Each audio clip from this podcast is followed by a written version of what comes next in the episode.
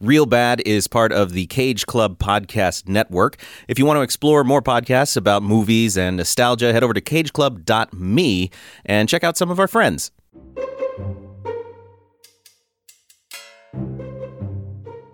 Hello and welcome to another episode of Real Bad, the podcast where we talk about real bad movies and why they want to hurt us. I'm your host Nick Jenkins, and today I'm joined by just one person, Mr. Sam Schultz. Hi. Hello. How are doing? you? I'm good. How are you? Good, great. We're off to a great start. We are, and uh, we're, I lied. We're not talking about bad movies today. No, we're not. We are. Uh, we're. It's the Thanksgiving holiday. Mm-hmm. Uh, this is coming out a little bit later than Thanksgiving. Obviously, Thanksgiving was last weekend, but I wanted to do another episode of Real Good, where me and someone else just talk about something we enjoy. Because Mm-hmm. goddamn it, I need a break. I re-listened to the last real good. It was very peaceful. It's soothing listening. Yeah. Right. Yeah. Nobody's angry. Nobody's mad at all. Yeah. It's very, yeah, peaceful. I like that. And I could do with some of that right now. So, uh, the theme for this episode is thankful. So, movies that you and I are thankful for. And we both picked one. And uh, you picked a 1950s film, Yes. I think 1950. I think it was 1950 on the dot. Yeah. And I picked a 2005 film. And these two films could not be more different, I, I- don't I don't think. I think that that's true. Which is good. That's what happened in the first episode, Yep. the first real good, too. Road Warrior and Victor Victoria. Yep. and uh, today we're going to be talking about Harvey with Jimmy Stewart. Mm-hmm. Yep. And we're going to be talking about Serenity with a bunch of people, uh, but mainly the main draw is directed by Joss Whedon. Yeah. So written and directed by Joss Whedon.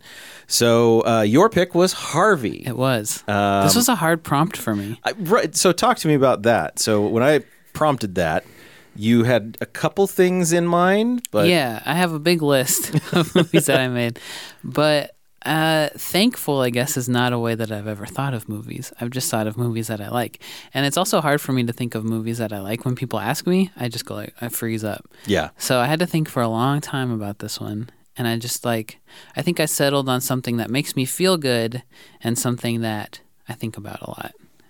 And it's that second part that is interesting to me. Yeah. Well, when I turned it on to watch with my parents last night, they were like, "Why do you want to watch this movie? this movie's so old. I haven't thought about this movie in forever." My dad had never seen it. Well, he Really? slept through it, so I Wow. guess he's still never seen it. But On a technical level, yeah. yeah, uh, yeah. So Harvey, do you want to know what it's about? Tell me what is what is our? We're not going to do a sixty second thing. You can just tell me what Har- what's Harvey about. It's pretty easy. It's a pretty short one to explain. Elwood P. Dowd is a wealthy older gentleman, not that old, but middle-aged guy. I think they say he's 42, yeah, something like that. 41, 42. He lives with his sister and his sister's daughter in the big house that they've grown up in. It's like an ancestral home, basically. His da- his sister and her daughter are kind of like society muckety mucks who are always trying to like get the daughter married or make powerful friends. But Elwood is a kind of a drunk, and his best friend is a giant invisible rabbit. So he introduces people to this rabbit. They think he's nuts, and that kind of leaves his family in an awkward social position, much to the chagrin of the rest of his family. So they decide to have him committed, and while trying to commit him, there's a mix up. The sister ends up committed because everybody thinks she believes in the rabbit, which she kind of does a She little kind bit. of does. Yeah. Mm-hmm. yeah.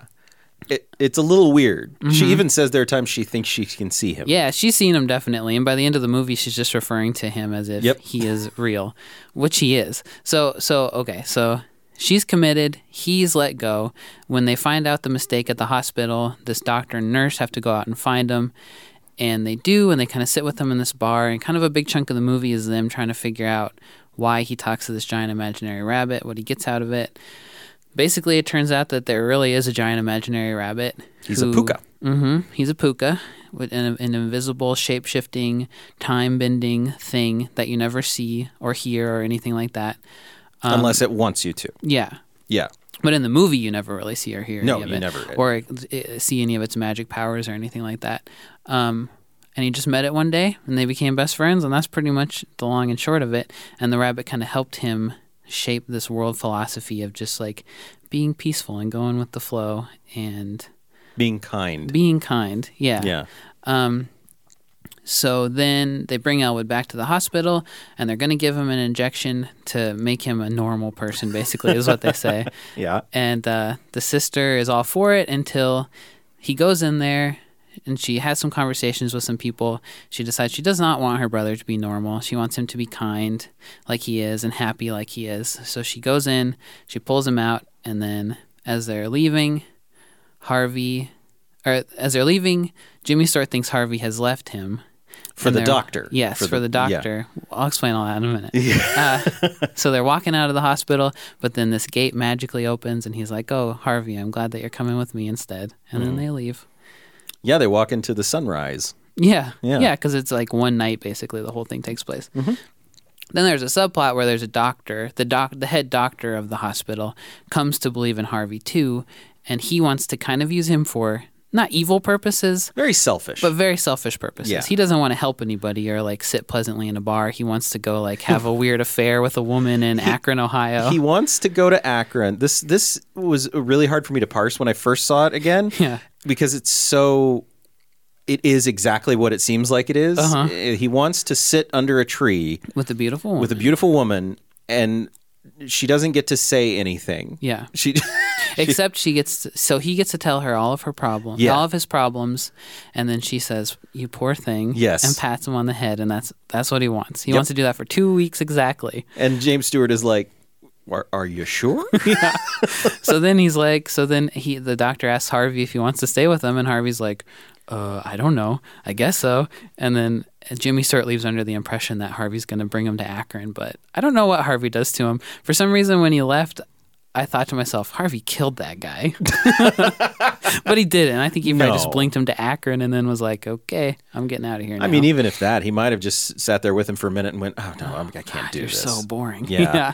You- You have you have nothing interesting to do or say. Yeah. Yeah, that's the story of Harvey. It was adapted from a play by Mary Chase. Mm-hmm. Uh, and it's been adapted several times in different ways, different languages. Uh, and uh, there was a play, the last version of the play they did, I think, that was big, starred Harry Anderson. Oh, very weird. Um, yeah. he was in a. I think he maybe was in a movie version of it too. Oh, like really? A TV version or something. Could be. That sounds familiar, but I could be imagining it. That could very well be. And it could be a weird way of crediting it Yeah. on IMDb. Well, I think the woman who plays his sister was in the play while they made the movie too. well, and Jimmy Stewart actually did Oh, a cool. version of the play as well. Okay. Mm-hmm. I don't know if it was at that time or later, like he reprised his role or something, but. Who? Let me look up who directed this. Uh, it's someone I've never heard of, Henry Coster. Who directed? and He did not direct Arsenic and Old Lace, right? I don't think so. This lady is in that movie too. oh, really? Yeah, I she's- love Arsenic and Old Lace, by that's the way. a strange movie. I love strange movies, as we will find out. We've been watching lots of Cary Grant movies, and now Rachel is in love with Cary Grant. Well, it's hard not to I be. guess so. He's such a lovable character. He's such a weird guy. oh, he is. But he's like a he's almost like a Will Ferrell type or something. I guess for the time, He's handsome, but he's so goofy. yeah, which I guess is why he's so charming. Yeah, and I'd only seen him in North by Northwest, and then seeing him in goofy stuff is just like, you are a weird putty faced man who can like flop around and fall really well. and it has great reactions. Mm-hmm. Yeah. Before we get too far into this, I want to know how did you first see Harvey, and when did, when you did see it? Mm-hmm. How did, well, I guess how did it come into your life? But like, did you respond immediately to it? I saw it f- pretty recently. I saw it, I think, my junior year of college. Oh, okay. And I think I saw a clip. I really can't remember very well, but I think I saw a clip of hi- there's this big monologue he has outside of the bar when the doctor and the nurse find him, yeah. and he talks about how he found Harvey. It's just like I don't know. It's just a story about him finding Harvey basically. I'm sure there's Yeah, you- something philosophical about it. See, and that's something I want to talk about too, is because I think this movie's smarter than I am. Oh yeah, yeah. Okay, I have a question too about that part that I don't quite understand. But I saw that clip and I think I just thought "Oh, this looks like a good movie, and it was on Netflix and we watched it. There was no, I don't, I'd never seen it when I was a kid or anything like that, and I'd heard references to it. Like there's a reference to it in Who Framed Roger Rabbit, and I can kind Is- of I didn't know that. yeah when Judge Doom is looking for Roger in the bar. Like oh, the, shave and a speakeasy. haircut bit. Yeah, yeah. Yeah, right yeah. before the shave and the haircut bit, he's like, "I'm looking for a rabbit," and the guy at the bar says, "Well, I have. Have you ever met my friend Harvey?" And then he puts his arm around a big n- nothing. A big nothing. Yeah. And then I think I like I remember my mom talking about it once. Maybe it was just something that I very vaguely knew about, but I responded to it uh, extremely when I watched it. Really? How Yeah. so?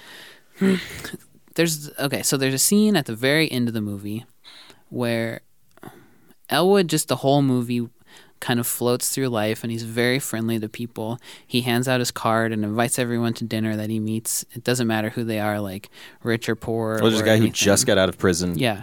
Yeah. Who he seems like he's been friends with for a long time. Uh, and then there's so there's this part at the end where he explains that his mom told him that in life you have to be oh so smart or oh so pleasant. And he has tried both and he recommends pleasant. And that was like, oh, made me feel like look back on my life and think, why be like snarky? Why be like rude? when you can be a nice person. So that is something that I tr- like. It's like an internal test for me, I guess. Oh, Because okay. Mm-hmm. I'm not a religious person at all, but I feel like it's very s- silly for me to say this. I feel like, but We're also this- going to talk about this for my movie as well. So, oh, cool. Yeah. Okay, so this and Groundhog Day are like the basis. No, that seems that seems like a good pairing, actually. Yeah, they're Yeah. very they're like reinventing yourself under mystical circumstances. Yeah. Or like this and Groundhog Day kind of form like my what I would like to try to be in my life, or like is this the nice thing that perfect Phil in Groundhog's Day would do, or is this the nice thing that Jimmy Stewart would do in Harvey? Is it smart or is it pleasant to be this way? So I'm not good at it, but I feel like when I don't know what to do or like when I'm interacting with people, that is something that I try to remember, Mm-hmm. I guess. Yeah, I get that, and I feel like that's a big a big part of this. And we talked about it um, after I had watched it again was how unflappable uh, Elwood is Mm-hmm. in this movie. And there is a certain loveliness to the fact that people are trying to do some legitimately terrible things to him. Mm-hmm. And his attitude is very, you know, much like, oh, well, they must have a reason. Yeah. You know? Or if it makes them happy to do those terrible things. Yeah. I mean, what's the worst that's going to happen? you Mm, But he's know? also kind of doing judo because he knows by the end of it, Yeah. he will be able to talk them out of doing their terrible thing, or like By it'll being just- nice. Yeah, it'll just work out that they will see that they don't have to do the terrible thing that they want to do, and he doesn't have to fight them or scream at anybody or anything like that. But he still gets what he wants throughout the whole movie. Pretty much, but he Yeah. doesn't want much. No, That's he doesn't the want thing. anything. He And wants to that's- sit and drink at the bar. Yeah, I mean, like there are, there are kind of two types of hero. That's not true. There are many types, but there are the two big ones, which is the hero who changes and the hero who doesn't change, but the world changes around that hero. Uh, and he's definitely the the second one. He yeah. But what I think is interesting about him is that built into his backstory, he was like a Yale man who was Yeah. really smart and implied to be like maybe not the nicest person Mm-hmm. or maybe just like a rowdy drunk dude or there's some kind of of misspent youth and then like missed opportunity combined with like he was a really smart guy. So he did change at one point. You just don't see that part. right, which goes into s- another question for me, which Mm-hmm. is so Harvey has a superpower Mm-hmm. that he can stop time and transport you anywhere you want to be. And then when you're done, he brings you right back, and it's as though time has never Mm. moved. Right. And my question is how much has Jimmy Stewart's character done this? Never. He says specific because you asked Does me that he? question before I watched it, and Oh. he says he can do that, but I have never been able to think of anywhere that I would rather be, or with anybody else that I would rather be. So I've never done it. Oh. So he's just like, I don't even know how much Harvey has to do with any of him being the way that he is, because he is friends with a god, and he never has ever like abused that god's power. Interesting. Okay, I I missed that one line because there's a m- po- my favorite sequence is when they're in the back alley behind the bar, mm-hmm. and uh, the doctor very nicely. Like I will say this too. Like I don't like when in movies when authority figures like doctors and cops and everything are just horrible, and I don't feel like the the younger doctor and the younger nurse are horrible. He's only horrible to the younger nurse. Yeah, that is a problem. Uh, but he asks him very politely, like, "What was your father's name?" Yeah. and there's a moment there where Jimmy Stewart has to think, yeah, that is very weird. and that's why I thought, "Oh, has he just been away for so long Mm-hmm. that he didn't immediately remember his father's name? Is he supposed to be drunk? Like, what I think he's supposed to be very drunk through the whole movie. could be?" But I think he knows what the doctor's asking him and is messing with him. That was my interpretation of that part. Also, could very well be Yeah. because He also says a name with a last name that is not his last name, which I didn't. yeah, that understand. was also like I, I took a moment to pause, but then he goes on about something else, and I'm just with him, Mm-hmm. uh, which is something Jimmy Stewart had uh, the ability to do. Mm-hmm. Like his his monologues, he was very good at. Like you would just start nodding along with him. Yeah. And in this movie, especially, there are a couple times when he's doing it, you're nodding along, and going, yeah. Um, so interesting. Okay, so he didn't take part. Yeah, he's never done it. He Weird. just likes what he's doing so He much. Mm-hmm. just likes hanging out with Harvey, having drinks, hanging out with Harvey, being nice to people. to be fair, it seemed like a pretty pleasant bar that he would go to. The bartender seemed very nice. Well, and it's everyone seems to like him, even if they think he's crazy. They're just like you know, and I guess that comes to a bigger question of like, what is the the the theme of this movie? What is this movie trying to say, or is it trying to say anything? Yeah, because there's a lot like my brain tries to read into things a lot and as i'm watching this i'm you know maybe there is a there's an element of like let people be people you know uh, which is i think can be good um, but at the same time can be problematic if somebody is legitimately mentally ill and suffering but Yeah. he's not suffering nor is he causing any real suffering Uh, his sister and his niece suffer but that's because of them right. They're up Yeah. their own ass so much. Exactly. Yeah. Yeah, Mm-hmm. they're too worried about things. But I don't know. At- On one level, it's just a charming film. a Yeah, it's kind of a snobs versus slobs situation. little bit.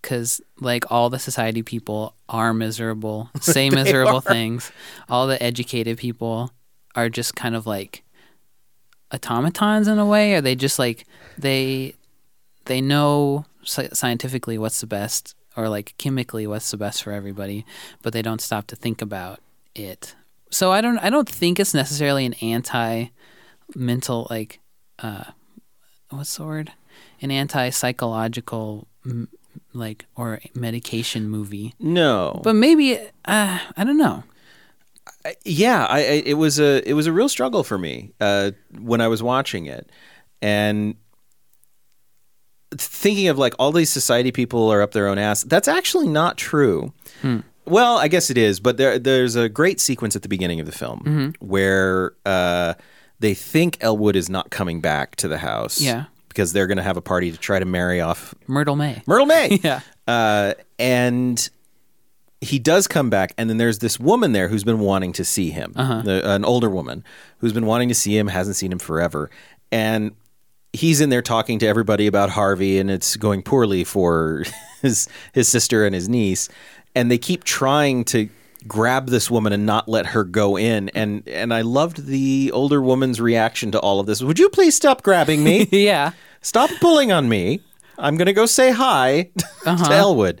But then as soon as he starts talking about Harvey, her face drops and it's. but she's specifically the woman who walks in looks in the room and says oh there's so and so i thought she was dead she looks ghastly i must go get a closer look so she's just like thrives on other people's misery oh my God. Yeah. Whereas Elwood and all of these people, that seems to be it. There's no like, there's no positive um outlook on from any of them except for Elwood. Yes. Myrtle May, or no, Vita, his sister, is struggling against having a po- like an o- positive outlook, but she wants so badly to be part of the upper crust world that she kind of won't let herself have it. And it, well, and she is really upset about how uh, she thinks she's doing the right thing. Like she's not evil.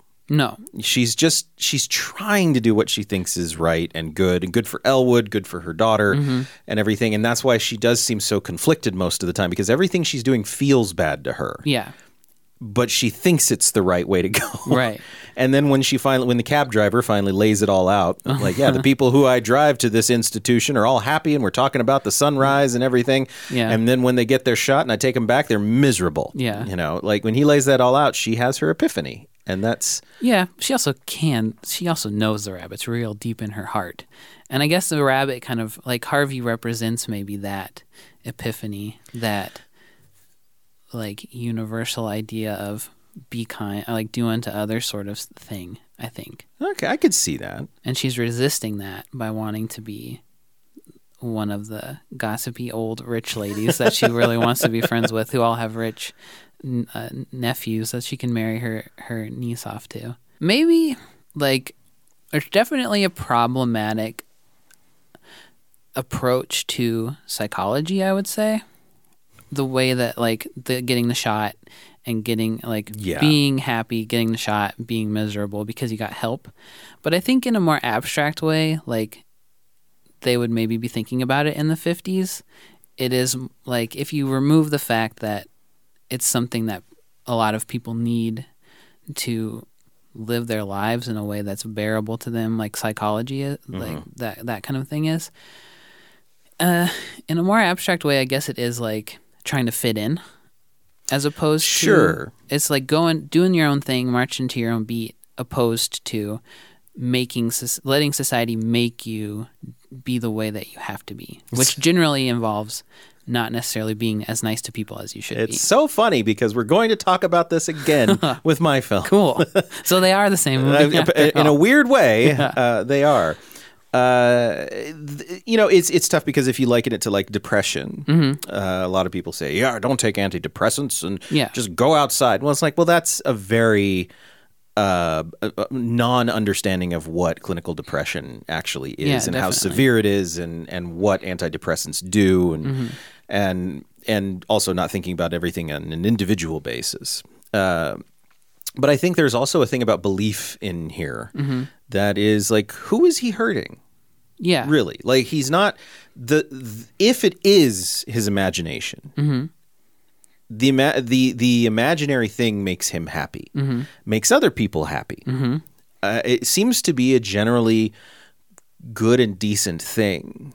So you know, why not just let him be? Right. you know that that's he's not doing anything self-destructive or destructive to anyone else i guess people could argue that he's being destructive to his sister and his niece Yeah. but His drinking could be destructive. well and that's where they frame it right Mm-hmm. they frame it as he's got a drinking problem which is interesting because i didn't think until they brought it up it didn't occur to me that he had a drinking problem i just Mm-hmm. Yeah. thought he was at the bar Yeah. Martini will knock you on your ass if Will it? you drink. i don't drink so i don't, I don't know It's like three or four shots of alcohol. Holy crap. in, in that little thing.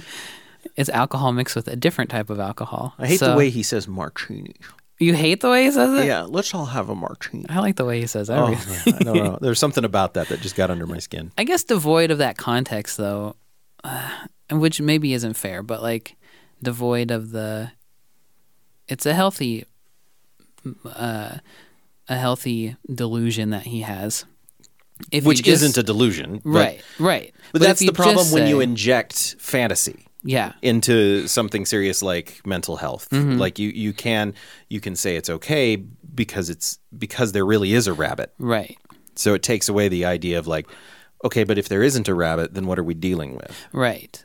But But if you take a step back, I guess, from the unfortunate framing device of the mental health aspect of it, the rabbit maybe is more just like he is being nice, sometimes to the detriment of himself. Like he is being nice to the detriment of his name, or he's or, or like his uh his um reputation, or yeah. being nice to the detriment of his wealth that he has accum that like that he inherited from his family, or being nice to the detriment of the education that he got. He's sacrificing certain things to be nice. So maybe the like the rabbit represents being nice, and the the the mental health or the the asylum or whatever it is represents doing the like the straight laced normal thing. that could be. Yeah. I could definitely see an argument for that. Mm-hmm. Um, when was the last time you watched this? Yesterday. Well, before that. Oh, um, I probably watch it once a year. oh wow. Okay. So since I probably I wa- I tend to watch it around Christmas. I think for some reason to me it is like a cozy Christmas movie. To me, this is the more enjoyable, sweeter version of "It's a Wonderful Life." Wonderful Life is too long, mostly. I just don't like "It's a Wonderful Life." I never, Yeah. I never have, and I don't, I don't think it's bad. I just, it never connected with me. As a child, I found it depressing, yeah, and as an adult, I, I find it depressing. I, It is. I think it has its charms. I think the end is very good. I think there are lots of little like spattered moments of really good, but mostly it's just sad and long. Yeah, that's how I feel. But Harvey, I don't feel that way. So I could see this as like being my Jimmy Stewart substitute. Mhm. it's like a concentrated version of It's a Wonderful Life in a Yeah. way. And it's kind of just a framing device for him to have two really good monologues. and they're wonderful. Yeah. Like they are absolutely wonderful monologues, and he is really good. But okay, so you watch it once a year. Like, are you still thankful this movie exists? Yeah, definitely. I do honestly feel like it changed the way that I think about things. And I think hopefully for the better. I don't think that I'm very good at practicing like what I take away from this movie to like to be kind to people. Well, I'm nice to people, I think, but I was gonna say you're you're pretty you're pretty okay. So but I wish one thing that he did that I really noticed this time that I watched it was that he is so um he's so open and like will invite people into his life and that is something that I have a really hard time doing. Like he will invite people to dinner, but it would be my absolute nightmare to invite anyone to dinner cuz I hate I just don't like sitting at dinner with people and like talking over food really all that much or just like invite like when he walks over to the guy who just got out of prison and he's just like, "Hey, how are you? What are you? What's up? What's new with you?" And then the guy's like, "Oh, sit down and talk to me for a while." That's just like that's something I wish that I could do that I've never been able to do. right. Well, I mean, I think part of a quote unquote being a better person, whatever it may be, whatever your vision is of that, is about recognizing it more than anything and allowing allowing ourselves to say I wish I was better at this. How, uh, well, why is it I want to be better at that? Well, it's because I want to make people feel better about themselves. Okay, well, if I can't do that, then how can I how can I make people feel better about themselves in other ways? You know, and it's about working on yourself Yeah, which is another thing about this film I find fascinating that Jimmy Stewart's character is all about working on himself um, and just trying to be generally good. And then the other bunch of people in there were about instituting their views upon him or upon the world. Like, this is how you're supposed to act, this is what you're supposed to do. And I, I like the idea of self change yeah, and being able to, you know, and even though I, I think there are things we can never stop from being, um, we can at least alert ourselves to knowing when we're doing things that yeah, we don't like our inherent, what's the word I'm looking for? Um, instinct. Uh-huh. I, I get that. I get that being thankful that like this movie made me think about myself. Mm-hmm. And we In- also do live in a world where you could just do like you could be like the baseline person and do everything like how society does it or like have all of these preconceived like negative emotions about different kinds of people and certain things and you'd still be able to like function in society which is kind of a sad thing like pe- Yeah. there are still people who would accept you and people who would who would be like oh okay that's okay that you hate this thing or that's okay that you talk shit about these people and you can fall into that trap or you could do the kind of harder thing i guess or like the thing that takes more thought Yeah. and be the nice person And I think that's wonderful. yeah I think it's a wonderful re- realization to have, and it's a it's a good thing to carry with you. Mm-hmm. So that's cool. Would you change anything about this film? I think it would be hard. I think that there's some of the stuff in Chumley's Rest, which is the the the psychiatric home or whatever it is. Sanitarium. Yeah. Yeah. That they're trying to put him into. I'm sure that everything that they talk about is wrong and offensive. Like even when they're trying to be kind in this movie, you're like, oh no, yeah, like he's gonna no. just inject him with this thing that will make him better, and that seems like just a gross oversimplification of something that is like really hard and and takes years and takes Yeah. a lot of like self self awareness and and working on yourself and working with other people. Well, and I also wonder, like, I was I did the crash course psychology, Mm-hmm. and you'd think I'd remember this, but I don't know how good or bad things were in 1950. I'm guessing not great. Uh, yeah, So I don't I don't, either, I don't but- know. In 1950, if you saw this, you would go look at that wonderful place where they give you baths, and that's kind of what I suspect. I, I think that might be it. Mm-hmm. But I don't know. This could have been way off even for the time. Yeah. I don't actually know that. It doesn't seem like something that they talked to uh, like any psychologist or scientist or anything like that to figure out what to do. Uh, and I think you know it, especially then. That's more understandable. I think now we would not forgive that, Yeah. but I think then that you're just trying to tell a story. Yeah, definitely. So Yeah, especially if it's a stage play and it's just like that to me feels different somehow too. There's broader strokes and you have to play to like the people in the back of the audience kind of. yeah, Uh, so I think I think that something with a more I like his worldview, but it definitely is troublesome how much of it revolves around trying to commit him and Yeah. then convincing people that getting that kind of help isn't right for him. Even though I guess maybe it isn't right for some people. yeah. I, this is a conversation I often have with people who are uh, thinking about going to therapy or thinking about you know uh, starting um, SSRIs or or any kind of antidepressant. It's it's like you know this.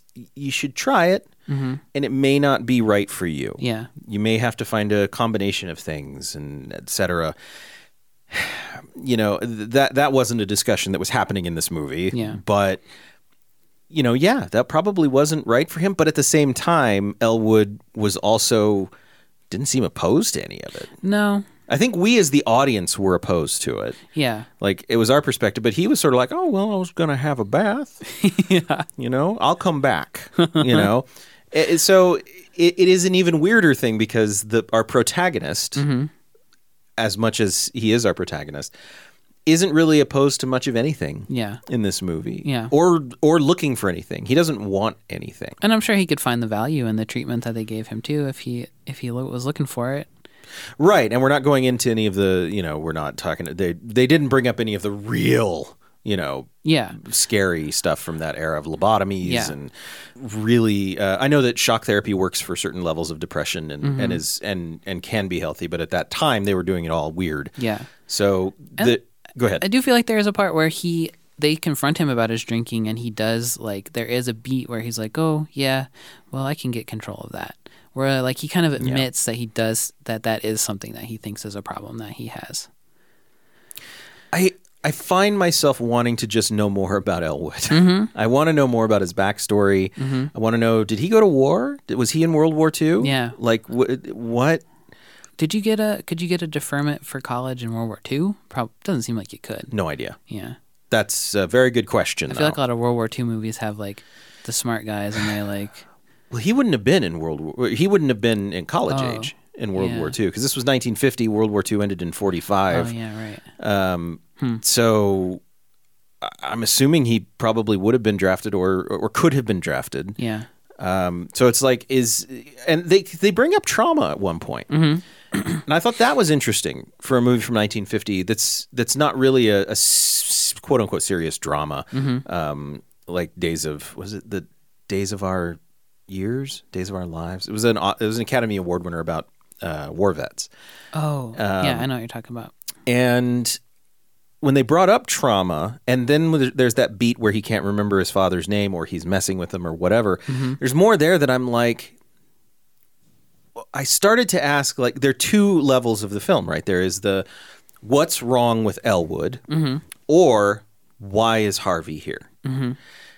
And part of me was like, is Harvey here because this poor man's been traumatized by something and he needed he needed a puka and the puka just showed up? Is Yeah. that you know, and, but that's never answered. And I kind of like the fact that it's never answered. I like a little goddamn mystery in Yeah. things. So I don't know. I think there's a lot surrounding it. I think maybe something that also hovers over the movie is they talk about his mom and his mom's death a lot and how much he loved his mom Mm-hmm. and she died in his arms and maybe that was something that put him down a different path. They don't ever explore it beyond just a few lines where she, where Myrtle or where uh, Vita's like he didn't really leave the house much cuz he loved our mom so much. Mm-hmm. So He seems like an odd fellow. Mm-hmm. You know, even before yeah, Yeah. even before that he seemed like he probably was not was a strange guy. yeah. And strange doesn't mean bad. It just means different than the people you're used to. That's the lesson of the movie. Yeah. Yeah. So that's cool. I mean, do you? Th- I think one of the questions that I have for you about this, which is probably not easy to answer, but do you think this movie in and of itself could be made today? Yeah. Okay. So I was if this at first I thought no way, not today necessarily, and I do think that a remake of this movie in a universe where this movie didn't exist, I think that they could make it now, and it at least I wouldn't compare it to the past thing and think like, oh, this is bad. I think it's a movie that could still be done, but I was thinking about how good a version with Tom Hanks would be. I feel like he could pull it off. Yeah, he can kind of pull off anything, though. Although I, I guess he hasn't played an assassin. Uh, I wonder if he could play an assassin. I bet he could. He'd be so nice, and you would not ex- suspect him at all. Just a silent. He's it's a silent performance. um, but that's interesting. I think like an '80s young, a younger Tom Hanks. I could see him doing this. The tragedy is, I think, like you know, ten years ago, it would have been Jim Carrey, and I Yeah, don't think that I would have been don't think a that good would be Mm-hmm. choice. I like Jim Carrey uh, uh, as a performer. Um, yeah, I don't think he would have been a good choice. Yeah. Uh, ben Stiller would be another one that they would go after. Um, the, Uh-huh. there the- would have been a Will Ferrell version at some point. I think. I would have preferred a Will Ferrell version. Yeah. Like I think not to James Stewart. I think Jim. I think Jimmy Stewart was sort of the perfect casting Yeah. for that character. Yeah. Um, you have to have a weird voice to be that character. A little bit weird voice, a little bit weird mannerisms. Uh-huh. uh very nice, but also something boiling under the surface. Yeah. Mm-hmm. Like there's a lot going on with Elwood in everything because we've talked about it. Like we don't. What is he doing with that monologue? Yeah. You know. Is he is he manipulating everyone around him, or is he actually just going with the flow? right. Yeah. It, it, and I don't know the answer to that. No. you know, so there, so there's that. But like, I think Will Ferrell is a person who could do something interesting with that. Mm-hmm. You know, um, I think there are lots of actors who could. But, Yeah. But I, I think Jimmy Stewart was kind of like the, the perfect pick. And I think if they made it more recently than the 50s, it would have an edge to it or it would just it's just a different kind of comedy. There's something more mean-spirited about comedy now, I feel like, than there was back then. Yeah, that's and true. I think any injection of any kind of edge to this movie or like something goofy happens and Harvey farts or something like that. I feel like they would be so tempted to do something that wasn't the gentle like this movie is just a gentle ride. And they would try to make it wacky like Harvey would make all the faucets go and then the thing would flood and somebody would like go down the stairs on a flood of water or something. or the thing we haven't talked about really is they would have a giant CG bunny. Yes. And I really loved the fact that there was never a shadow on the wall. There was never anything rotoscoped in. It Mm-hmm. Yeah. was just up. It was just people talking about him. Uh-huh. And then occasionally a door would open, but like other than that, there's not really. Well, there's a big painting of him. There's a big painting of him, but the the there's no. We don't know what he actually looks like. Yeah.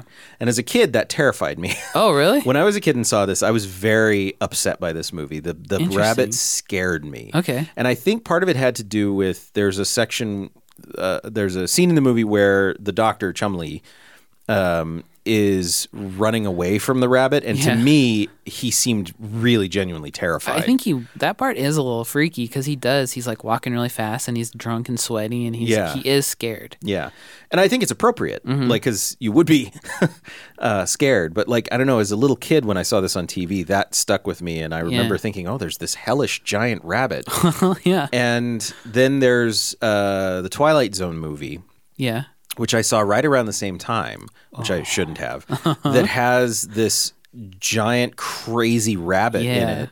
Uh, that for some reason my brain stuck that rabbit into Harvey. Oh, that's really bad. the rabbit that comes out of the hat, right? Is yeah, that what it is? yeah, yeah, Um, and, and so I was always uh, scared by it. This is the first time I'd watched it. I think this is the first time I watched it as an adult, Okay. and I think I texted you.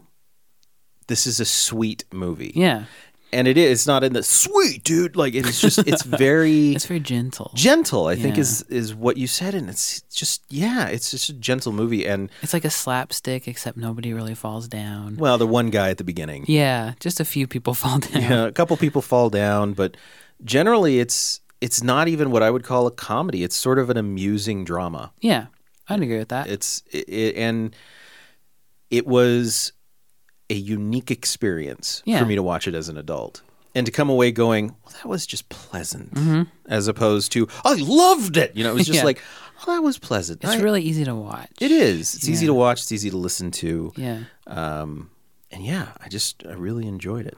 You said that there was a lot of stuff happening under the surface with Elwood, but I feel like as we've hashed out how maybe unimportant Harvey was to changing Elwood's perspective on life, or like how he d- wasn't necessarily catalyst for that, I feel like there's a lot going on with him too, kind of. Because Harvey, in relation to the doctor, has kind of a sinister edge to it, where like he is kind of an all powerful being and there is somebody who's trying to like realize the the kind of some of the darker elements of his all powerfulness.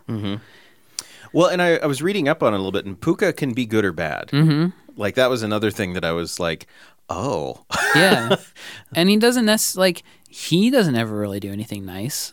Elwood's the nice one. right. He seems like a normal like the rabbit seems normal, I guess, but you don't really know much about him at all.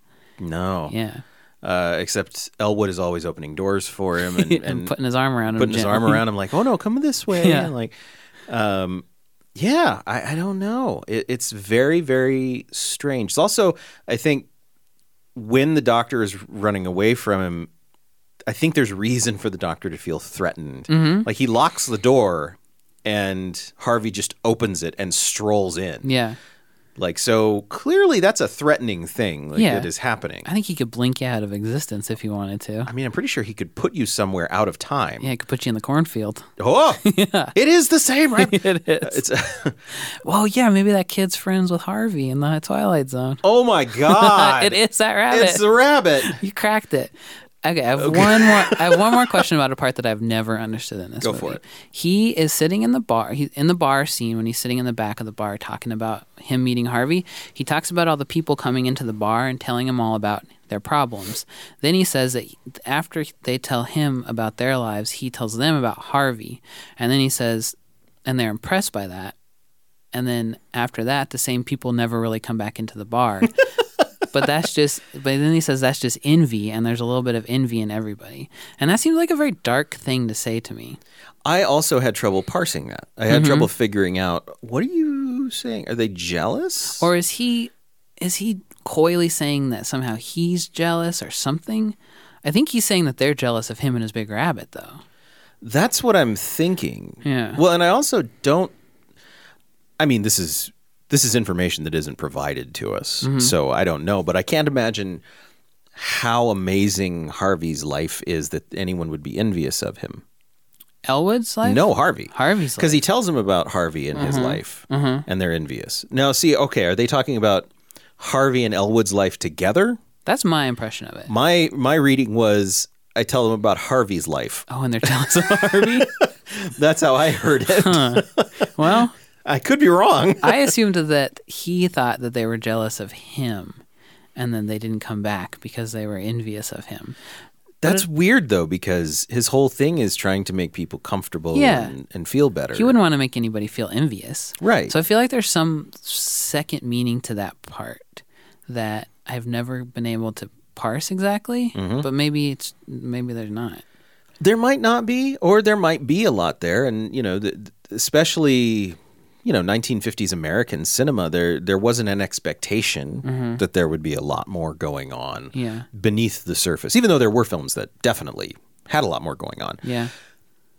But yeah, that that is a, a very bizarre sequence Mm-hmm. where he talks about that.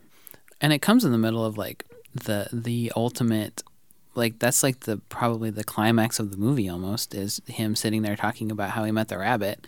Like that is where every where you learn everything and all the Yeah. answers are revealed basically. So it's just kind of stuck in there and it's like why are you just is it a coping mechanism because you make everybody uncomfortable and that's why that's how you justify it to yourself? Is that the little last bit of him that's not nice? Yeah. You're just jealous. Weird. It's weird. It's weird. Mm-hmm. Maybe that's he's imperfect. He's like the boot like But he, I think he would agree with you. yeah. I am imperfect, and that's okay. Yeah. You know, It's also a little too flirty, maybe. you know though b- he didn't. He he his goal was to get them together. Yeah. The two, the doctor and the nurse. Yeah. I was. We've talked about this before. I don't know, age differences and stuff don't really bother me. Um, eh, you know, as long as we got consenting adults, I don't care. Yeah. I, I honestly don't. But there was a weird thing where he, where I thought they were going to make those two. I thought they were going to make Elwood and the nurse the couple, I was kind of like, this feels not right. Yeah. And then it isn't. It isn't the way the story was going. I was like, okay, this feels right. And I think that has more to do with Elwood in general doesn't seem interested in that, and I think he even says at one point like he's past that or something.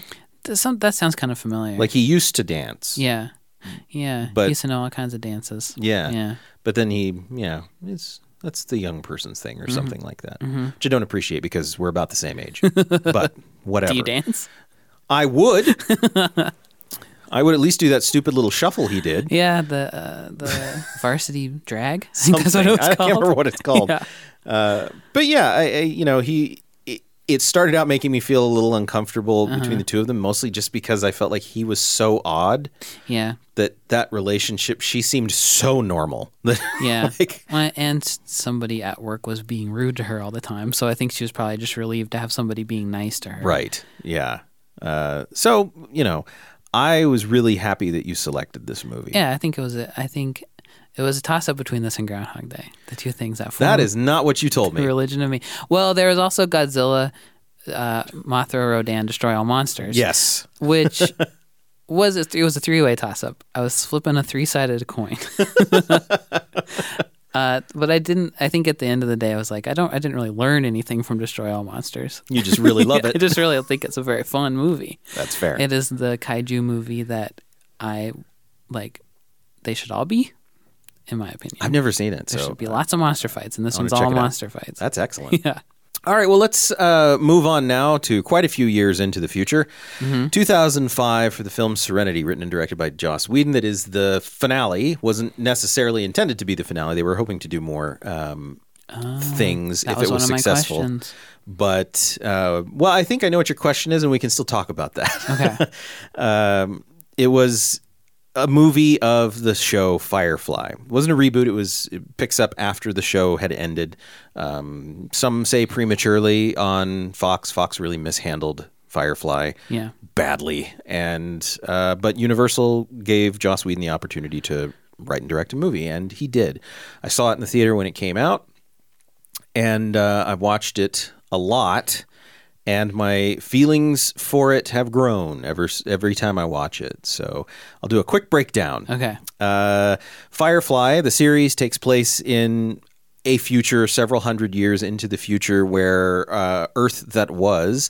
Uh, ran out of resources, so we had to scatter across the galaxy. We found another solar system, we terraformed, and the inner planets, the um, the inner rim, uh, are all civilized and very normal futuristic Earth, and then the outer rim territories are Old West, and like it's a very literal take on a, a space western. The Uh, ship looks like a horse, Yeah, for instance. the ship looks like a horse, but even in the show, there was a lot of horse riding and uh, stuff because they're they're out there. They don't have a lot of technology, Right. and uh, this the captain Malcolm Reynolds has picked up a doctor and his sister, and there is something odd about the sister. The sister is possibly psychic. She was uh, experimented on by the Alliance uh, to make sort of a weapon out of her, and she is dangerous, and the Alliance wants her back. And the whole gist of this movie is does Malcolm Reynolds give them back? Does he protect them? How does this work into this whole found family vibe that they have going? And uh, in the end, he protects them, but it also means uncovering one of the great secrets of the Alliance, which is the Alliance is uh, trying to extend a lot of control over people and make them behave in a certain way and, and get them to uh, think correctly, as Rivers' dream points out at one point. And we find out that there was an experiment to get people to calm the fuck down on a on a planet that had been terraformed, where they injected a drug into the air, which was supposed to calm people, and it calmed people so d- down so much that they just laid down and died. Except for one, I think it was one one hundredth of the population went the opposite direction Yeah. and became the Reavers, which were just unmitigated rage, uh, and they are they tear their own skin off, they rape and murder and each other as well as other people, and they are just horrible. And that has been the big secret. They were the sort of the boogeymen of space. They were in the show. Were they in the show? Yes, they were in the Okay. show, and I want to talk about that. Okay. Um, and this movie highlights where they came from, Right. and uh, and we end with a with M- Malcolm putting the signal out that this is what happened, and this is how the Reavers came to be, and that is kind of the end of our movie. Yeah. Does that pretty much sum it up? I think that's pretty much it. Okay, we'll talk about more There's, specifics. Like some getting the band back together aspects of the movie. a little and- bit. I think, right? Oh, yeah. Yeah, Yes. because uh, Shepherd Book, they go to see who And was his late and his girlfriend and or and something. um, and uh, Inara Singh, who is um, I, I I like the idea that in the future prostitutes are almost considered royalty. Okay. Like they're they're very highly respected Okay.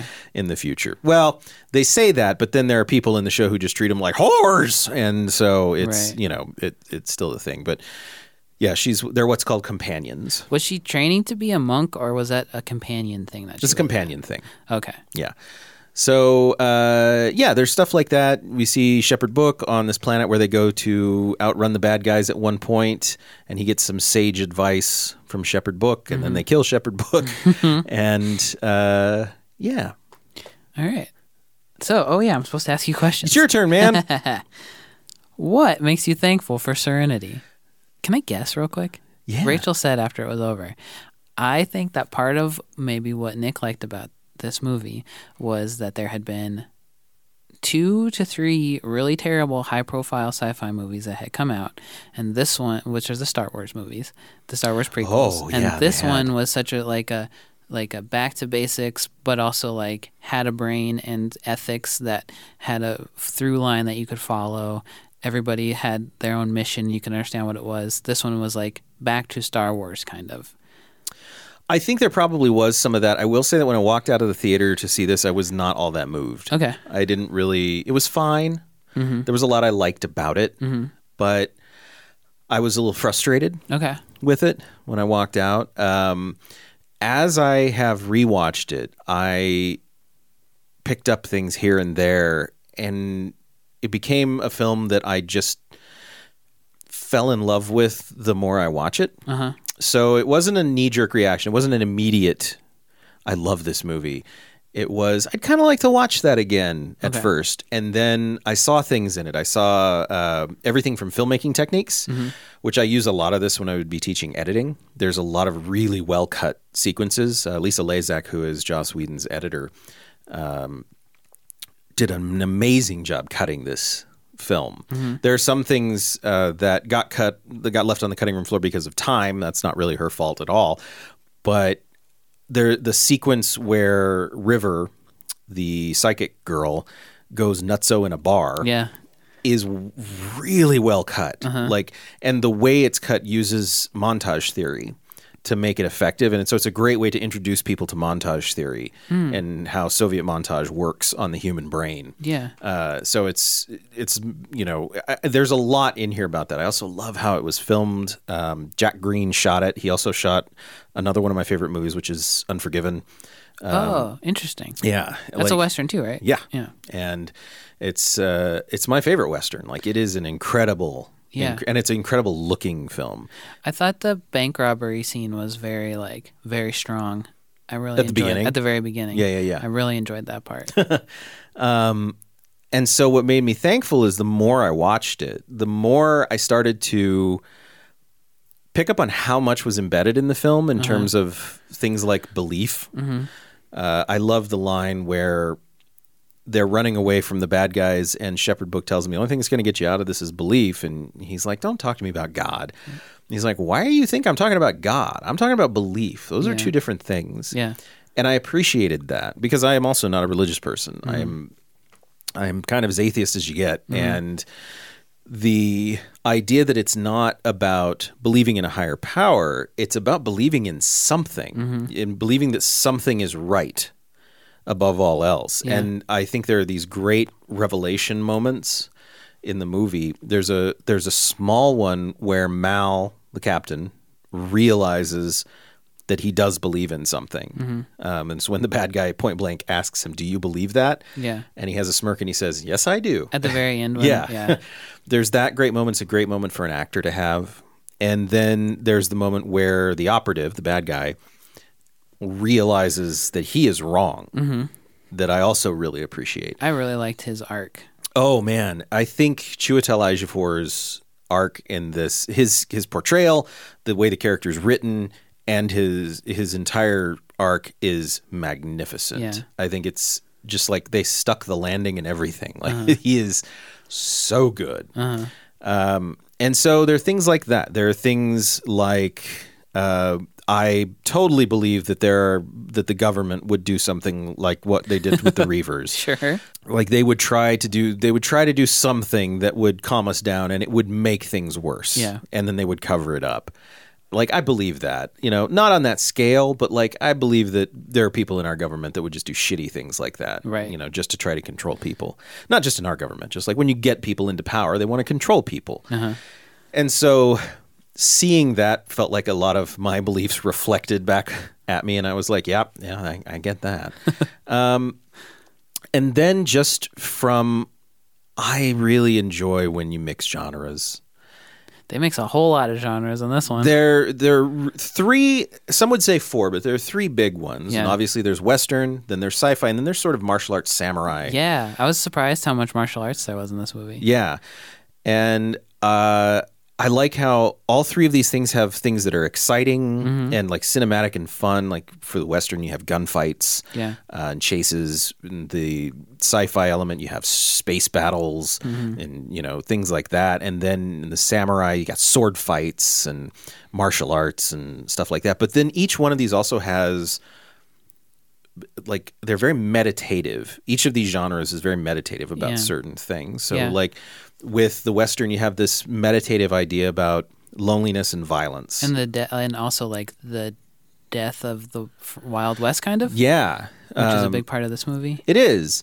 It's you know it, it, one thing that is problematic about this movie and about a lot of movies that deal with the old west is usually there we're sort of siding with the Confederacy. sure. Yeah. um, they don't the, these people are not pro-slavery whatever we're dealing with a very select few of them but that is the problem with Well, in this movie specifically, they fought a war, and they the the heroes in this ship were like the they weren't the Confederacy literally, but they were trying to secede from Yes. the greater body of power. yes Yeah. and they lost Yeah. so so there is that and i'm well aware of that Yeah. but at the same time there is an interesting thing to that of like just stop messing with me like i'm just trying to live my life Mm-hmm. Yeah, and I'm sure there are a lot of other Civil War type conflicts where that side was right. It's just kind of an unfortunate part of our history. Yes. that the, our uh, the people who tried to secede from us happened to believe some really disgusting things. Yep. Yeah. really disgusting. Let's not. Yeah, that's. Let's please. Yeah. Stop. Stop it. um, and then you know, uh, science fiction also is meditation on where we could go wrong with ourselves. Yeah. Uh, pushed too far, usually usually bound up with technology. That isn't so much the case in here. Technology is usually pretty nice in this one. I feel like. Yeah, the technology is more of a means Yeah. than anything. Uh, but there's still this meditation on like left unchecked. This is what governments, this is what people in power will do. Mm-hmm. This is how they hurt people.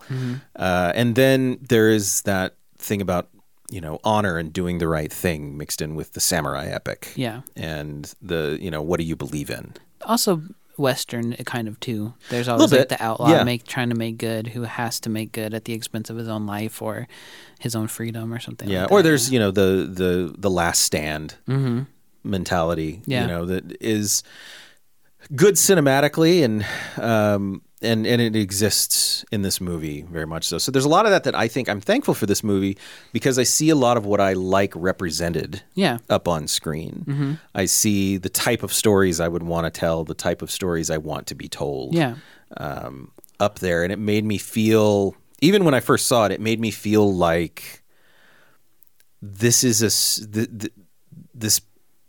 I- I understand this, and this person understands me maybe a little bit. The people who are telling this story understand me, yeah i can see that and I. It's uh, as many movies as I've watched. It's a very rare reaction that I have. I don't feel that way.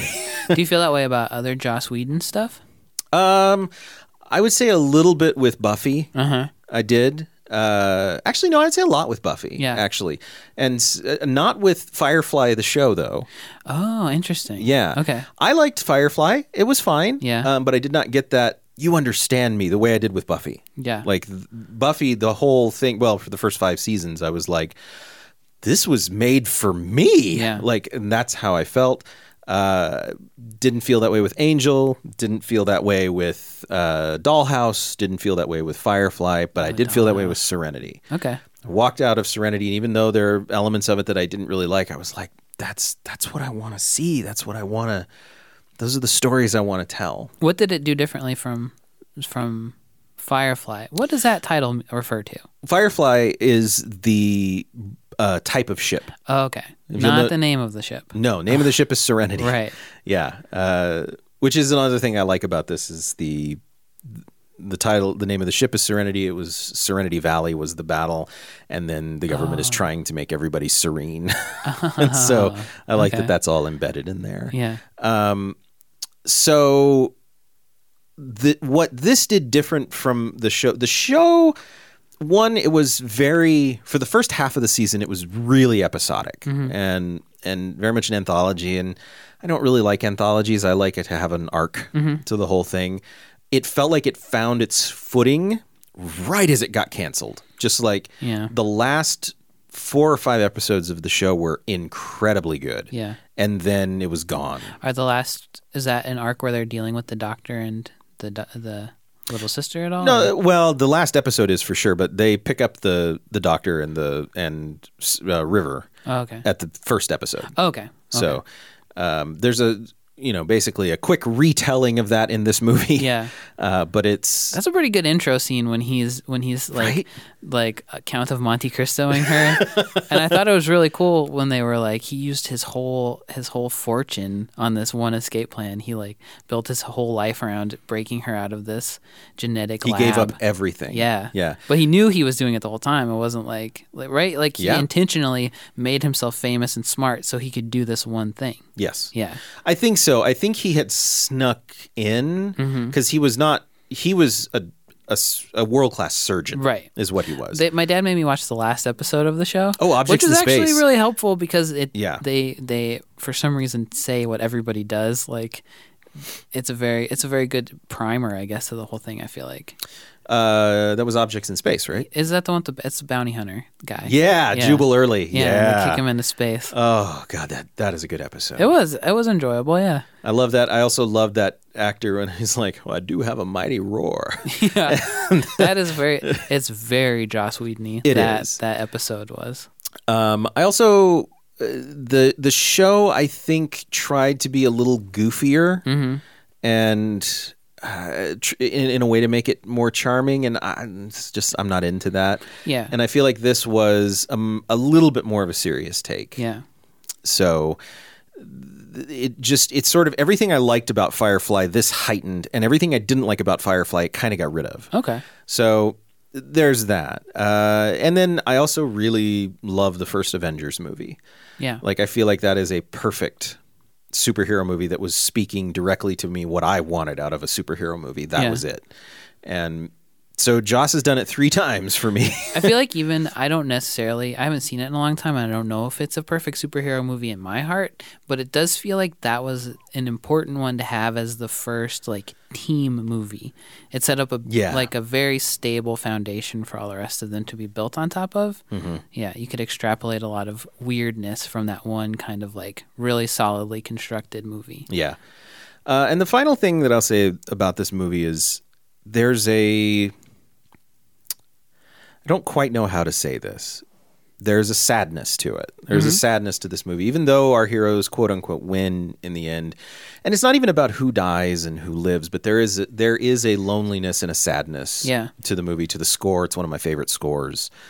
It's there's a moment where speaking of characters having revelations and you talking about simon building his whole career and everything there's a moment when he gets shot and he's lying on the floor and he has his moment where he realizes he's failed Yeah.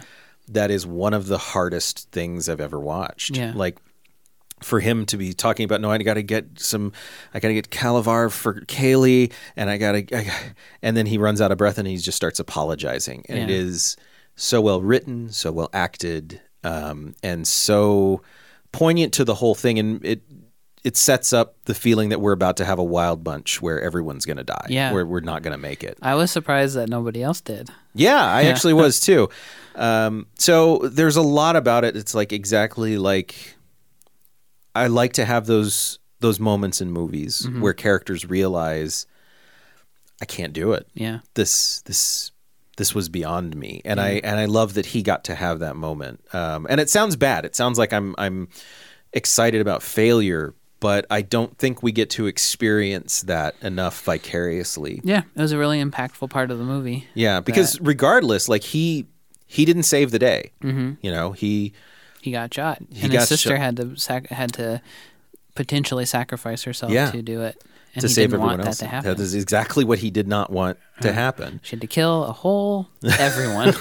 A whole everyone. Yeah. yeah, exactly. did people like this? Did fans of the show like this movie when it came out? this was before I got onto Tumblr or anything like Uh-huh. that, or uh, really had any sort of social media presence. I believe that people, this much like Firefly, I believe got very popular on video. Yeah. It, it it didn't do well in the theaters. It had a forty million dollar budget, which is still fairly low budget for something like this. Yeah. Um, it only made ten in its opening weekend, and I think Okay. it made thirty eight total. So it it underperformed. Yeah. But then it did really well on Blu Ray, and DVD, and stuff like that. And so I think people generally like it. Um, I don't know. I honestly have not had many conversations with other Serenity fans. it seems utterly bizarre to me that this movie would even exist in the first place. right? Yeah. It does. It seems completely bizarre, but it does. Mm-hmm. And it, I think a lot of people like Wash is one of the fav- one of everybody's favorite Right. characters, and I think people were unhappy that he. Why got did he killed. die? Well, there are legal reasons. Okay. Uh, he could not commit to more sequels. oh. So he, He's Alan married to somebody on the crew, so that'd be kind of hard to write him off of it. Well, yeah. Yeah. I mean, Alan Tudyk was starting to take off Yeah. at that moment. And uh, he and Ron Glass both, Ron Glass played Shepherd Book, uh, both. So they just killed everybody who couldn't They, uh, be in more Oh. movies. well, that was what Universal kind of came down and was like, we need you to commit. If you can't, we're going to have to kill you off. yeah, Um, and so they did. I think, especially Shepherd Book's death was really powerful Mm-hmm. to me. And he had a re- some really great last lines. yeah. Um, Wasn't nuts about them using their corpses to decorate their ship so they could get through the. this feels like a very Western thing to me. Yeah, Like def- definitely. Yeah, now that you say that, it does seem like the kind of disguise that you would have to do in a in a western movie. But yeah, or there is there you know there's also a lot of talk in this movie of heaven and hell and yeah, uh, and spirituality and like the I like the idea that they have to almost literally go through hell. Yeah. and they have to dress up like demons yeah. in order to get there, and and it's and uh, but I do appreciate the fact that all of them are like what yeah. like whoa. It's a truly horrifying thing to ask someone to do. It is. lash skeletons to the front of your ship. Also, the skeletons would not make it through the atmosphere. I wouldn't No, think. but you know Yeah. that's sci-fi, fantasy, whatever. I, Yeah. I'm not too worried about that. But, uh, but yeah, they would they would burn up. Uh, but as far as I know, like it was like everyone still would want more Firefly. yeah, I don't. I honestly one of my questions, Yeah, too. I, I don't. I think that this I feel like this movie ended it in a way that I was very happy with. Mm. Mm-hmm. I don't need any more. I could honestly see it being something where you wait until what's that guy? Who's the lead actor? Nathan Fillion. Yeah, yeah. You wait till Nathan Fillion's old, and then you make another Firefly about him as an old man, and it's kind of like like the last episode of Star Trek: The Next Generation or something. Oh yeah, where, it's just McCoy like- is the yeah, yeah, Yeah. Where he's like, got to get in the shit one more time. excellent. Uh, you could do that. I would be fine with it. uh, I, I, I, I feel like there's room in the world for stories to end, Yeah, that's true too. and I feel like Joss Whedon really made a point with this movie, an emotional point, a metaphorical point. Like he really, I feel like he drew it all together. Yeah. in this film, and the actors did, and everything, and like I don't need to see anymore. The thing that really makes me nervous about live action stuff like this, especially, is that the longer it goes on, the more likely it is that you're just going to have to kill every character off, basically. Yeah. Because that's just the default way that movies deal with people having to not be in their movie anymore. Pretty much. yeah. So it's like you keep making the Marvel movies, and eventually Iron Man, Captain America, Hulk, they'll all have to be dead because they're never going to be in the movies again. Right. They can't just w- be like, well, I'm I'm going away now. You know, well, they could, though. I don't know why they don't. They could do that. they could do that. but I guess because then the audience would be like, why don't you just call Iron Man? So Yeah, but that's how comic books are all the time too. That's There's true. so much stuff Superman could solve for Batman if Batman would just call him up. I mean, technically, Superman could solve all the crime. Yeah. So yeah, Well, but for me, I'm really happy with this being the end of that story. That's I- good. I, think there's some, I think there's something to be said for allowing a story to end gracefully, Mm-hmm. and. Uh, the end of Firefly was not graceful. It was really mess- messily handled. it was a weird last episode. that episode didn't even air. It didn't? No, I think Oh. I think that and the three previous episodes did not air, and Oh, they were weird. like three of the best episodes in the entire show, but they got canceled. And then I think the final episode was that aired was I think I could be wrong about this, but I think it was the one oh you didn't see it. No, never mind then. I was gonna say there's there's this. Remember that one? No, you don't. You don't remember it I because don't you didn't remember see any it. ones Yeah. except the one that I saw Except it- that I do remember. I really like that episode though. I think that's a tremendous episode. yeah. Um, I that that uh that bounty hunter was a very strange man. very strange and threatening. Yeah. He Yeah. was spooky without having to be like scared like he wasn't physically intimidating or anything. He was just like an alien. He was just weird. Well, and that's the other thing that I really liked about um, Firefly and Serenity both is there are no aliens.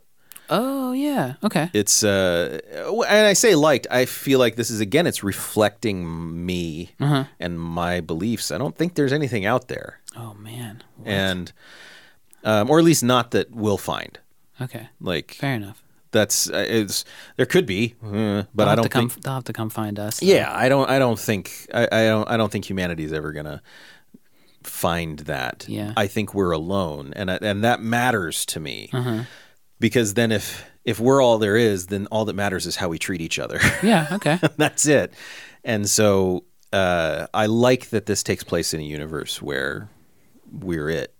Yeah. Because then it makes again it makes that sadness and it makes that loneliness even more poignant. yeah. to It me. raises the stakes in a way too. I guess. In a way. Yeah. Um but There's nobody gonna bail you out. yeah, no, No, kidding. Vulcans are gonna come and help you stop World War Three. No. Does Jane ever do anything useful in the whole series? Because he doesn't really do anything useful in this movie or in the last episode. Um, Jane has a couple little moments. He was one of my big frustrations with the show because he's so well acted by Adam Baldwin. Yeah. Uh, but they continue. There, there is a really good moment he has. It's a wonderful moment, and it's not that he does anything good. Mm-hmm. It's his reaction to what he's done. Um, and again, for me, it's about characters having revelations, and I think that's something that Whedon and his team of writers do really well. So he nearly gets Simon and River captured. They- I think In- in, the previously on Firefly, it shows that. and Mal puts him in an airlock Yeah. and is about ready to flush him out and Ah. and Jane just simply says, "Mal, don't tell him what I did." Oh, that's sad. It is sad. Yeah. That I think to me that made me love him Okay. a little bit. Just Right. a little bit enough to go, "You know." Because he hates himself too. He In a way. does. Yeah. But he is a big like he's a big brute, but he's also a big coward. Yeah. Um, he also has one of my favorite moments in this movie, which is where he just he basically just crumples a man. yeah, when he in the picks fight. him up and no, no, no. It's not where he picks him up. Oh. It's in the bar fight, uh-huh. and he's about to fight with River, and this man just runs up to him and he just smashes him. Oh, right, right, I right. just love that moment. It's just so blunt, B- and you you come you contrast that with her dance like Yeah. moves and everything, and it's it's really beautiful. But yeah, Jane has he's self aware yeah. which I like and I appreciate. And but he is out for himself. Mm-hmm. It, the the thing about the series is it's not so much true if you just watch the movie in and of itself, but you wouldn't keep Jane if you were Mal. Oh, right. like, That's what. Yeah, yeah. he's, He's too unpredictable. Yeah, he's Like, angry all the time. He screws up a lot of stuff. He questions your authority a lot. in front kind of of like everybody. turns everybody against you. Yeah, A- and so that was one of those things where it's just I find this unbelievable. Where were they in the war together or something? No. no, okay. No, the the the episode where they all meet, it's called Out of Gas. Okay, and it's uh, he gets shot and stuck on the ship by himself, and he remembers where he meets everybody as he goes around the ship. Uh, but none of it was in the show before, so it was all filmed. oh, okay, Um, so it's not like a f- you know a best of. right. It's, just him having flashbacks it's him to having where he met flashbacks. everybody.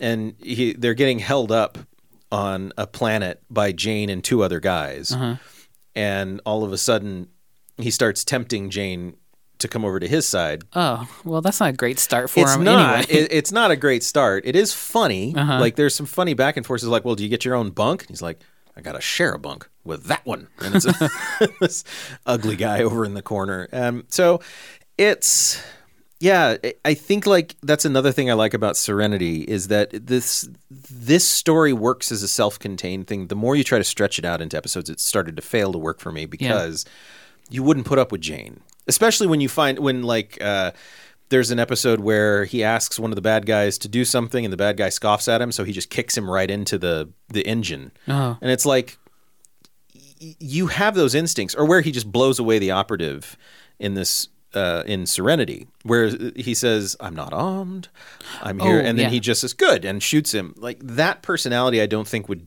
would put up with Jane. yeah, right. So, but within the context of the movie, I think it's fine. Once you stretch it out into episodes, I don't think it's fine. Mm-hmm. Okay. It starts to fall apart. Okay, So, so Jane has his ups and downs.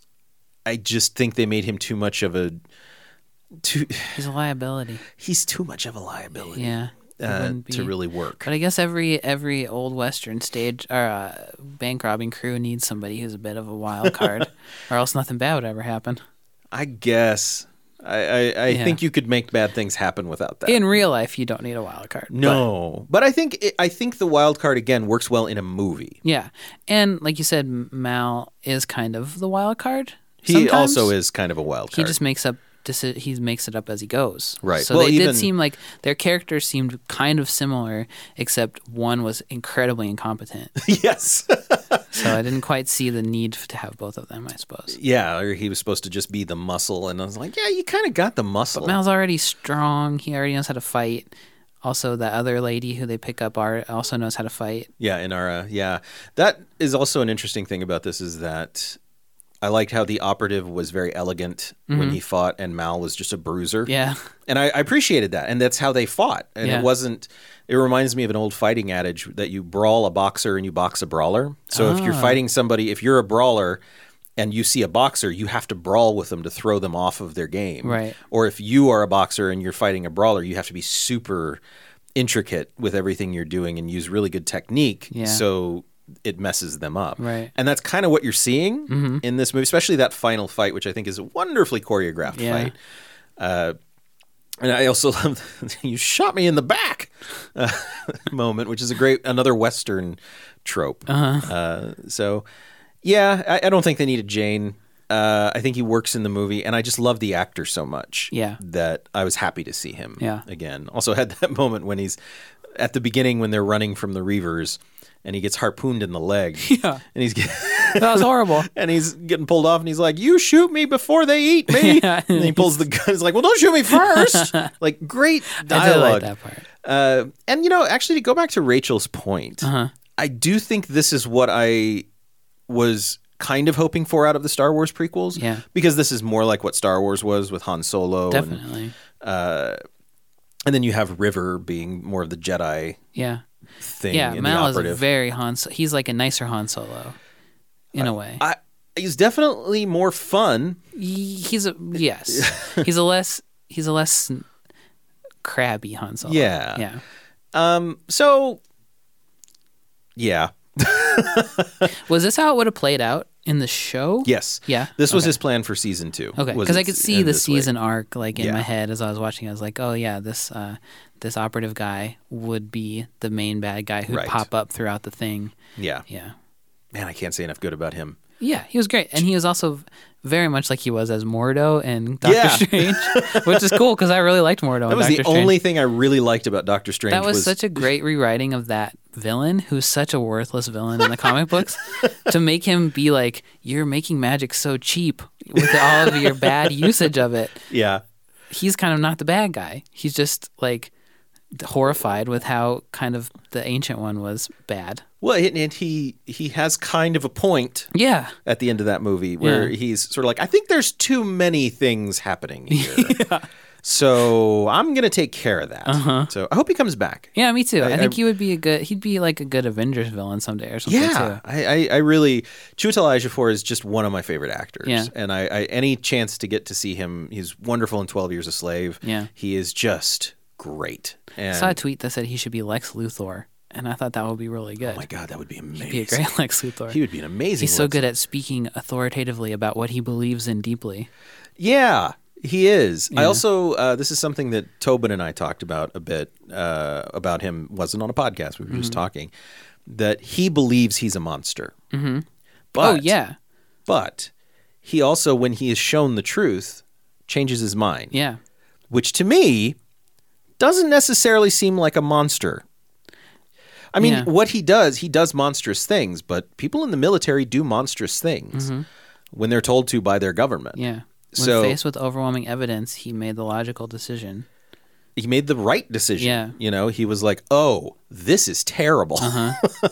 you know, and I appreciated the fact that he had that moment where he says, You're going to, you know, you think you can roll over us just so you can live in your perfect city or your perfect world. And he's like, I, I can't live there. Yeah. I'm a monster. Yeah. There's no place for me, which makes him chilling Uh-huh. because he's like, I know what I am.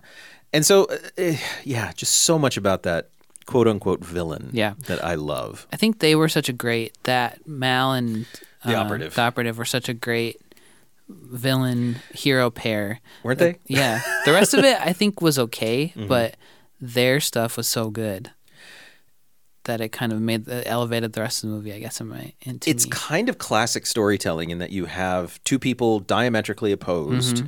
to each other. They're different methods, um, different, even different ways of speaking. yeah Uh, just down to everything, different weapons. yeah um, everything, but they both want the same thing. Yeah. And one want they both want River, you know, and they come into conflict, and it's amazing to and one watch. doesn't even know why he wants River. Yeah. he just thinks it's probably the right thing to do, but he has no idea why. yeah, Yeah. Mm-hmm. yeah, I love it. It's so it, it works so well. I think there's a lot in this movie that you could I can classify also as okay. Um, Yeah. Some of the sets are a little like a little flimsy, a A little, little janky. Yeah. Yeah, I, I agree. Uh, some of the CG doesn't hold up too well occasionally. Um, No, not as bad as some of the stuff that I watched in the show. When I watched that episode, there was some pretty bad oh, No, it's a CGI. pretty bad. Well, yeah, made for TV. Well, yeah, I know, to be fair. 2001 CG. Come Yeah. on. There were some It's- pretty bad CGI rocks at one point in this movie. Oh yeah, I forgot about that. in the chase at the beginning. They're Yep. just a different color than the landscape. They wouldn't geologically be there. they just stuck out so much. Uh, Yeah. And I really don't like the font that Serenity is painted on the side of their ship. I really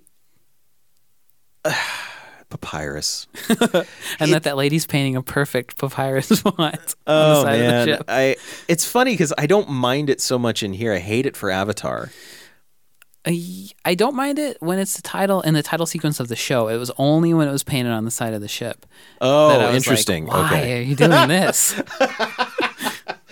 why would you do that yeah. to me? And a lot of the interior design of the ship was kind of like, it was kind of like not college student-y, but there was something about the aesthetic, like the vines painted in their kitchen. It was just kind of like, you have very weird interior decorating. I guess I kind of like that because I like that different people in the ship have made it look different ways. That's true. Um, I like that her shuttle, like she was so protective of her shuttle, the, Yeah. the escort lady or whatever they're Yeah. called. And then 'Cause she was mad because they emptied out the, like the escape pod that she was sleeping in. yep. Yeah, I like so much about that. Um, I also liked some of the human elements Hmm? uh, that when Mal and Inara are talking and everybody's watching, everybody's Yeah. like secretly watching. yeah, that was pretty good. And when they say, you know, Callie's missed you something fierce, and all of them go, oh, you know. Then like- they accidentally slip up and kind of like reveal to him that they were Yeah. all watching him. well, he even says you were watching, right? Yeah. You know. So, yeah, I think for me, the big thing about this film, it just reflects the kinds of stories I want to tell Yeah. and the kinds of stories I want to be told. Cool. And that is a, just an incredibly rare thing. I mean, it's weird for me to say that being a, you know, a straight white male in this world. But I don't see a lot of films that that I feel represent the stories I want to tell Yeah. or the stories I want to be told. They don't reflect your philosophy no. of the way you live your life. no. They don't. And I can understand that. and this film a lot of it Mm-hmm. does i'm not i'm not a libertarian i don't believe that we should just be able to do whatever the fuck we want Yeah. but there is a lot about this film that does reflect a lot of my beliefs and the, so it's the story it's the storytelling Mm-hmm. the acting the dialogue like so much of it Yeah. is just right there with me It seemed like a like a uh, RPG game, like a tabletop game that I would want to play, like a really fun module. That's what I kept thinking. yeah that would be cool It was yeah. It was very it's structured very much like an RPG adventure, I thought. In I a- could see in a that. good way. yeah Yeah. that makes sense Yeah. totally so you'd never seen serenity No, I was uh, completely unfamiliar with any Firefly things until last night. and then your dad showed you the last He episode made me watch the last episode. and then s- before then he slept through the movie. he slept through Harvey. He watched. Oh, my excellent. parent, my family likes Firefly. Oh, I okay. just was in college when they watched it, so they didn't watch it with me. yeah. I was also in college when it came out, Yeah. and I didn't watch it in its original run. So Mhm. Yeah, my brother got we for some reason we bought him Serenity on DVD when it came out. No reason. And he watched it and then he then he got Firefly on DVD as well and they watched it. So, it's really, I, I just really can't say enough nice things Yeah. about this movie. it does like passionate or not passionate in how I feel about it, it does seem like something that I feel like should be in the world. That should have been more episodes of that or like that kind of like that kind of story I think is important. And Yeah. It's yeah. The goofy kind of feel good, also like explore the morals of humanity kind of thing. right? Yeah. Yeah. Okay. Yeah. Well, Sam, thank you for sitting down and talking to me about Harvey Well, thanks and about for- Serenity. Thanks for inviting me. yeah, It was fun. I would enjoy it. We'll hopefully do this again. Yeah. Uh, thanks to everybody for listening. I hope you had a nice holiday weekend. If you did, ha- if you indeed did have a holiday this weekend, uh, we'll be back to our regularly scheduled terrible movies next week with I don't know what, but uh, I thought we'll- that was the name of the movie. no. uh, I have a lot that I want to do, but everybody's going their separate ways f- starting now because the holidays are up. Yeah. And so it, it's just going to be uh tough to juggle everything. But um, yeah, Sam, you have a podcast. I do. It's called Real Love. Me and Rachel, who I've mentioned a couple times before, every week we pick a movie and make each other watch that movie, and then we talk about it, or we go see a new movie because it's new movie season now. So that's what we've been doing mostly lately. Excellent. And You uh, can find it at Real Love if you search on iTunes or at Real Love Pod on Twitter. Yes, that is correct.